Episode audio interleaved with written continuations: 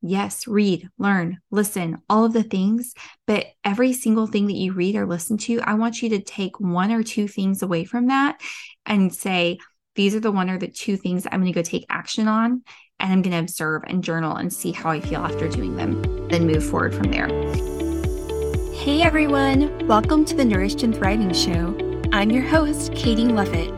I'm a registered dietitian on a mission to help you increase your impact and legacy on the world while healing your gut and reducing your I B S symptoms. I'm so grateful to have you here. Each week, I'll inspire you to live vibrantly and provide valuable resources and information that empowers you to take bold action towards your health goals. Before we dive in, make sure you follow or subscribe to my show wherever you're listening so you never miss an episode. Ready?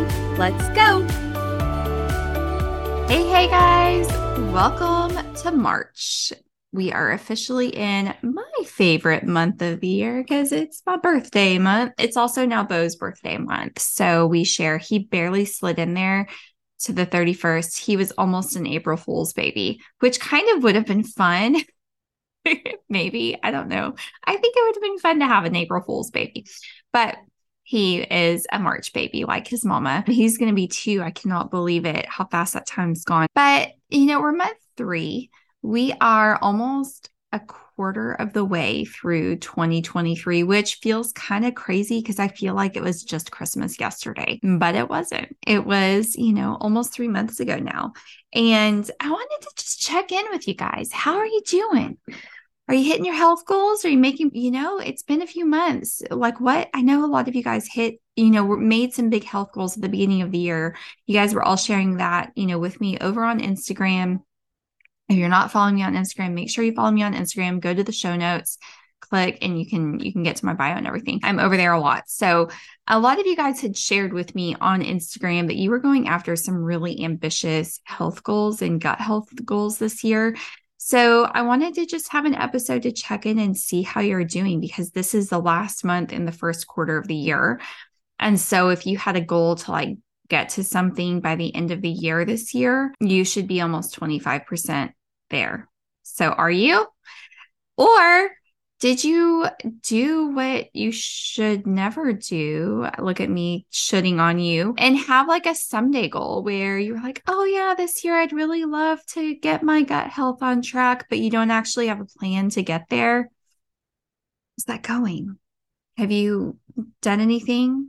Is it getting better? Not if you don't have a plan. I actually talk about this a lot, a lot. I get asked to come and speak on goal setting quite a lot because people really need help with this. So if this is something that you need help with because you want to get something achieved or done or checked off your list, but you're not really sure how, or you've tried in the past and never really made a lot of progress, or you made some progress but weren't able to finish the goal and fully achieve it, I can help you with that. So reach out. But I, I wanted to check in with you guys and also give you three big reasons that I see every day why people aren't achieving their gut health goals. There's, you know, there's a lot of reasons why, and it depends on the person, but these are definitely the three most common things I see just from talking to people, whether they're my clients or just people that I meet over on Instagram that I chat with. I love talking to people over on Instagram. It's seriously so fun. I used to hate social media when I first started trying to do it because it felt really awkward and I wasn't sure what to do because no one ever really teaches you how to like be social on social media, right? If you're a business, but I've been, I've been having a lot of fun with it the last six months. So anyway, so the first reason that you may not be achieving your gut health goals is because, well, I kind of gave you a first reason. That was like a preview reason. I guess that's not an official reason, but that is if your goal is not actually a goal, it's just a wish or a hope. So there you go. There's one freebie.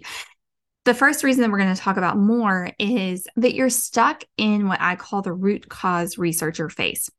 So this is a phase in my six stages of gut rehab that I came up with after watching hundreds of people go through gut rehab, whether with me or trying to do it on their own or with other coaches, and just talking to people and observing. This root cause researcher is that knows that there's something deeper going on with their gut health symptoms. There's something causing them. and they're not just like there, they're not just something they need to manage. You know, they're significant and they mean something, but they're kind of stuck sometimes in research mode. I always say, you know, passive action doesn't get you anywhere. So just listening to my podcast, but not doing anything after listening to it is not going to help. Like, please do not just come consume my podcast and not do anything. I will be kind of offended if you do that, actually. But or read a book, you know, or listen to other people's podcasts or listen to all the tips on social media. You're going to feel really good about yourself because you're going to be like, look at me, I'm researching and I'm learning so much about gut health. But it is useless if you do not go do something with the information that you learned. Okay. So that's the first big reason is you think you're doing all this stuff and you tell yourself you're doing all of this stuff, but you're not actually doing anything. You're just learning. That's the first one. I'm going to give you the next two, but real quick before I move on, if you enjoy listening to my podcast, I would be so grateful if you would go give me a five-star review and, and a rating. Pause this. I'll be right here when you come back. Scroll down, click five stars, leave me a little review telling, you know, telling people why you love my show. It'll help me spread the world, the word and help make a bigger impact on the world, which is what we're all here about. Everyone needs to know this information and how to heal their hot mess gut. So thank you so much for doing that. I really appreciate it. So the second tip, so the first one is you're stuck in passive action, root cause researcher mode. The second reason you may not be where you want to be with your gut health goals this year is that you keep cutting foods out that you feel like make you feel sick. And you, you're not really identifying why they're making you feel bad. You're just like, oh, wow, well, now I can't have green beans. Okay, well, last week I could have turkey and not today. You know, sourdough was doing okay. I can't do sourdough anymore. You're whittling away your diet and just removing foods that seem to be the, causing the problems, but you're not really looking any deeper. Let me tell you, yes, food sensitivities can be a real thing and can contribute to your hot mess gut, and they can be one of the root causes. But most often, something is causing you to be sensitive to foods, okay? Let me rephrase that, and this is going to maybe feel a little bit controversial to you. And if there's other healthcare providers or integrative nutrition or medicine providers listening to this, like, I hope that you're not offended by this. And I hope it doesn't feel really combative or controversial. But most often, food sensitivities are not a root cause. They're another symptom, most often. Not all the time, but most often. So taking these food sensitivity tests and elimination diets and all of that, they can help you feel better for a while.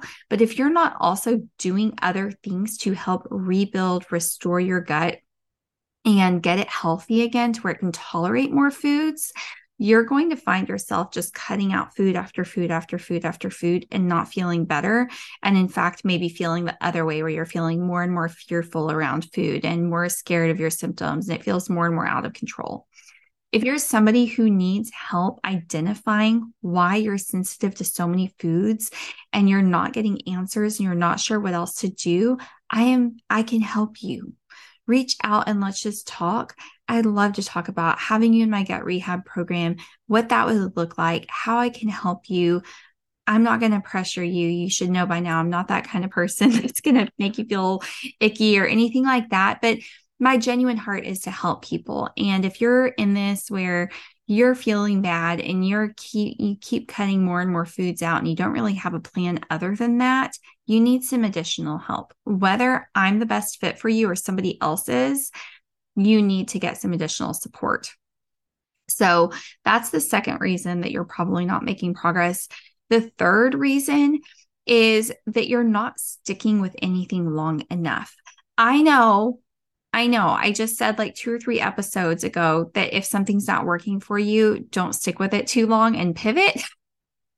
But on the flip side of the same coin, you've got to give things a fair shot too. If you're in, so root cause researcher is one of the stages of gut rehab. Another one is short-sighted action taker, where you're taking all this short-sighted action, not really knowing where you're going or having a necessarily a plan or you're thinking that this is the magic bullet that's going to get me there. This is the answer. This is the right thing to do. There is no like right way or right thing most of the time. There's no one thing. There's no one flip that you're going to, you know, switch that you're going to flip over that's going to make all the difference for you. Most likely, real change is going to come little by little with consistent progress forward.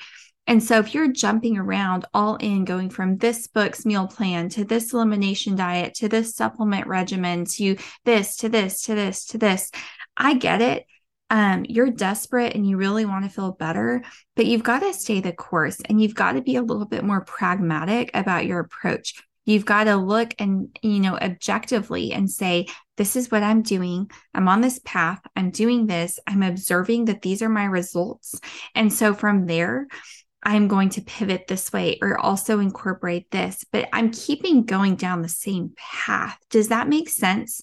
So whenever I'm talking about pivoting a couple of episodes ago, I'm talking about doing it with intention and observing how you're doing. Whenever you are taking short-sighted action because you don't have the objectivity that I have or the experience that I have, you are most likely out there grasping at straws and completely jumping from one thing to the next, not knowing what's going to help, but knowing that just one thing is going to be the right answer for you. And my friend, that is probably not the case. Okay. So I hope that that's helpful for you guys. So just to recap again, there's three, well, we're going to just call it a fourth reason because I kind of threw that in there for you. The first one, one A, I guess we'll say, is not having an actual goal, but having more of a hope or a wish. Another thing that can come in with this is hoping that somebody will come save you. Something or someone will change and your problems will disappear. Kind of like a Cinderella moment. The fairy godmother will come in and wave her magic wand and your problems will be gone. I really wish that I could be that for you, but no, nobody can be that for you. It's something that you're going to have to get your sleeves rolled up and get in the dirt and play in the dirt a little bit and just kind of muck through this a little bit, but you can do it with joy and with support alongside you. one B is you are taking passive action as a root cause researcher and you are checking your boxes and feeling great about yourself for doing things, but you're not actually doing things. Okay. So if that's you, yes, read, learn, listen, all of the things, but every single thing that you read or listen to, I want you to take one or two things away from that and say, these are the one or the two things I'm going to go take action on. And I'm going to observe and journal and see how I feel after doing them and then move forward from there. The second official thing is that you are just cutting out foods, hoping that that's going to fix your problem. And the third one is that you're not sticking with anything long enough. You're just taking crazy short-sighted action, jumping around from thing to thing, and you don't have intention behind your action. So I hope that's helpful for you guys. I love talking about this. If you have questions, if you want to learn more, send me a message on Instagram. Again, if this resonated with you, if you love my podcast, I would be so grateful if you left me a five-star rating and review wherever you're listening, and we'll talk soon. Bye. Thank you so much for listening to the entire episode. I hope you are feeling inspired and empowered to take bold action towards your health goals. If you enjoy what you heard, don't forget to follow my show so you never miss a new episode. And it would mean the world to me if you left me a review so others knew what to expect from my show. Last, get in touch. Let me know what bold action you're taking. Let me know how you're inspired. Follow me on Instagram at the underscore healthy gut underscore dietitian. I've put a link in my show notes for you so you can simply click and follow. Come say hi. I respond to all my messages and I can't wait to get in touch.